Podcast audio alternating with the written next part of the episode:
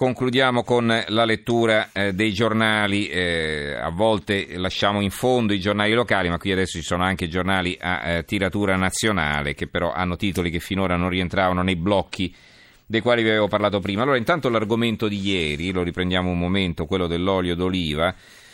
Eh, il quotidiano nazionale, la Nazione in particolare, olio tunisino senza dazi, dalla Toscana un coro di no, servono etichette chiare, questo dopo il voto dell'Unione Europea.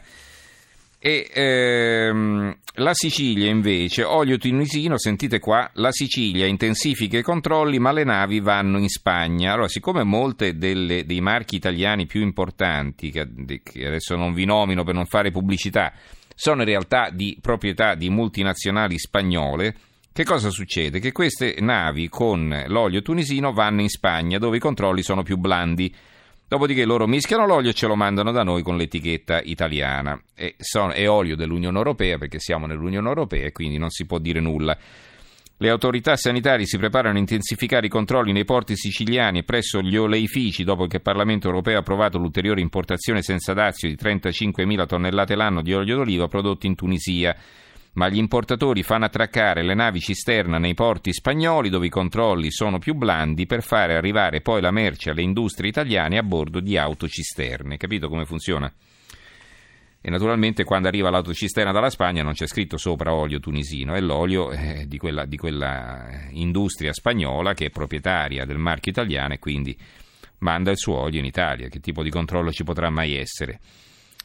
E vi ricordo quali sono i parlamentari che ieri hanno votato, che l'altro, eh, che l'altro ieri, chiedo scusa, hanno votato a favore del, eh, dell'importazione di olio tunisino in Italia. Eh, sono 12 parlamentari del PD, tutti gli altri parlamentari italiani hanno votato contro.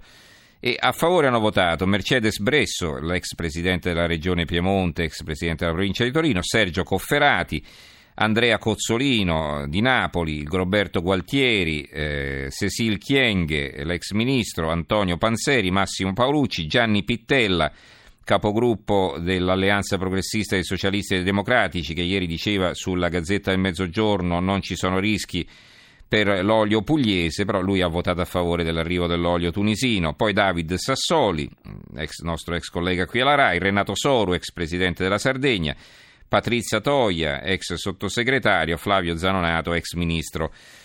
E va bene.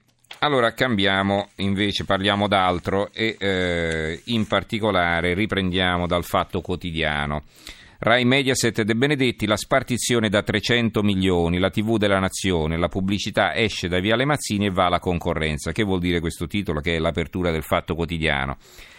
Effetto canone, 500 milioni in più garantiti dalla bolletta creano un extragettito, cioè sono 500 milioni in più eh, rispetto alle entrate del, dell'anno precedente. Quindi il governo è disposto a riconoscere un risarcimento agli avversari e quindi dimagriamo sugli spot. Quindi prendiamo meno pubblicità eh, che verrà data a Mediaset, questo dice, e a De Benedetti, questo dice eh, naturalmente il Fatto Quotidiano, eh, non lo dico io. Poi abbiamo i titoli sugli scandali, la Gazzetta del Sud, tangenti ANAS, altri 19 arresti, il ruolo del siciliano Ricciardello, indagato pure l'onorevole Martinelli di Forza Italia, blitz della Guardia di Finanza a Cosenza.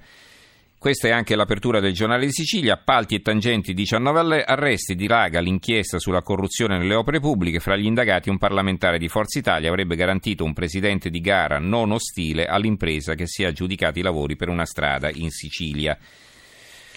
E poi abbiamo ehm, la Sicilia, sempre su questo argomento, marciume diffuso all'interno dell'ANAS, anche qui è l'apertura, la Dama Nera parla e fa i nomi di Martinelli, Matteori, Cesa e Gasparri. Ecco, nel titolo sembra che siano tutti assieme, però mentre eh, questo Martinelli è indagato, poi sotto nel servizio si precisa che eh, Matteoli, Cesa, Gaspari e Ciucci, che è l'ex presidente e amministratore delegato dell'ANAS, non sono indagati. Il tempo, a proposito di indagati, ospita una lettera di Nicola Cosentino, ve lo ricordate, l'ex sottosegretario all'economia del governo Berlusconi. Nicola Cosentino 900 giorni in galera da innocente. Eh, Nicola Cosentino in galera da innocente da quasi mille giorni, l'ex sottosegretario del governo Berlusconi ed ex coordinatore campano del PDN di condanne non ne ha nessuna. Le inchieste che lo tengono dietro le sbarre sono quattro. Quindi questa è una carcerazione preventiva che dura da 900 giorni, quindi da quasi due anni e mezzo. Io vittima senza condanna, il titolo del della lettera di Nicola Cosentino, eh, alla quale replica l'editoriale di Gianmarco Chiocci, civiltà per Nick o detenuto, questo è il direttore che replica così. E poi invece un altro, eh, un'altra storia eh, di assoluzioni, eccetera. Et, et, et, Ettore Incalza, che in realtà è Ercole Incalza, c'è un errore qui su Italia Oggi, ha assolto 15 volte, i media che lo avevano asfaltato fanno finta di niente. È arrivata la quindicesima assoluzione per Ercole Incalza, il super manager del Ministero delle Infrastrutture, che era quello che, secondo appunto vari, vari accusatori e secondo le indagini, avrebbe, si sarebbe mangiato insomma, i soldi degli appalti per essere, per essere chiari, eppure è stato assolto ben 15 volte, eh, quindi prove fino adesso non ce ne sono, non è mai stato condannato. Eh, il secolo XIX, la Liguria dei cartellini timbrati in mutande, ve lo ricordate la vicenda di Sanremo, no? Però adesso ci sono altre immagini eh, che arrivano da Varazze, pedinati gli operai comunali infedeli, operaio al timbro in boxer e infradito, quindi non siamo in periodo da spiaggia, però anche questo qui in mutande con le pantofole andava a timbrare in inverno, eh? speriamo che non abbia preso freddo. Poi abbiamo titoli sulle, eh, ancora sui furti il Corriere di Arezzo, picchiati e legati dai rapinatori, notte da incubo per una coppia di ottantenni a Palazzuolo, liberati dopo sei ore da un vicino. Pensate un po', qui non è che solo un furto, questa, questa è anche eh, violenza, insomma, no? Ecco, assalto alla villa del generale, un ferito, i Rossa a caccia dei banditi e questa è l'apertura del Corriere di Viterbo.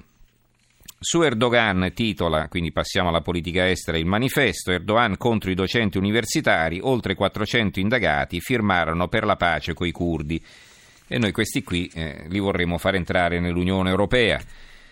E eh, di questo argomento tratta anche libro di taglio basso I vicini di casa, è un corsivo di Filippo Facci che dice ma che bella famiglia europea, Recep Erdogan due anni fa disse che uomini e donne non possono ricoprire le stesse posizioni per natura e indole che l'uguaglianza non va bene perché trasforma la vittima in carnefice, sua figlia Summeia, erede politica, ha aggiunto che il compito dell'uomo è portare il pane a casa e mantenere la moglie e i figli, sicché è giusto che alle figlie spetti una quota minore di eredità. Questo è un virgolettato, eh.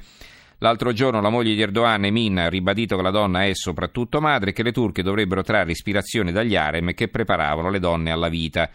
Nota, le concubine non potevano lasciare il palazzo, erano praticamente incarcerate. Nota 2, nella famiglia Erdogan le donne girano a capo coperto. Dicevamo che bella famiglia europea, meglio, che bella, meravigliosa nazione che ci ricatta economicamente, che fa il pesce in barile sull'ISIS ed esporta armi in Siria nega il genocidio degli armeni che ispirò Hitler, di passaggio chiude giornali, incarcera giornalisti e scrittori e censura internet.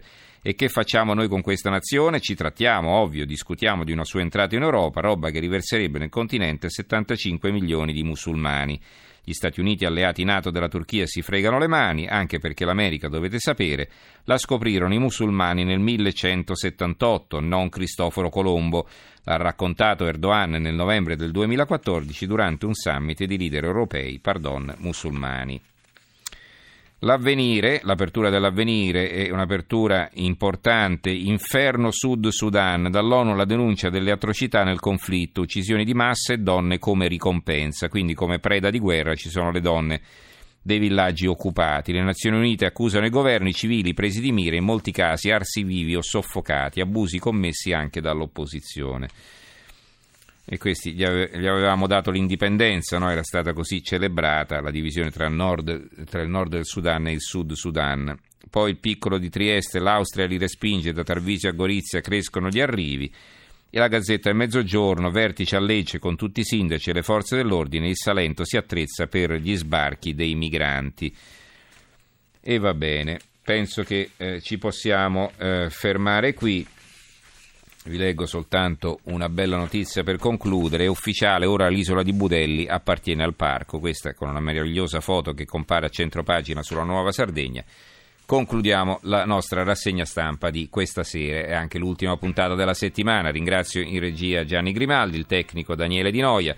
In redazione Giorgio Allegretti, Carmelo Lazzaro e Giovanni Sperandeo. Do la linea al giornale radio Giulia De Cataldo e condurrà il GR delle due. Noi ci risentiamo lunedì sera. Grazie a tutti per averci seguito e buon fine settimana.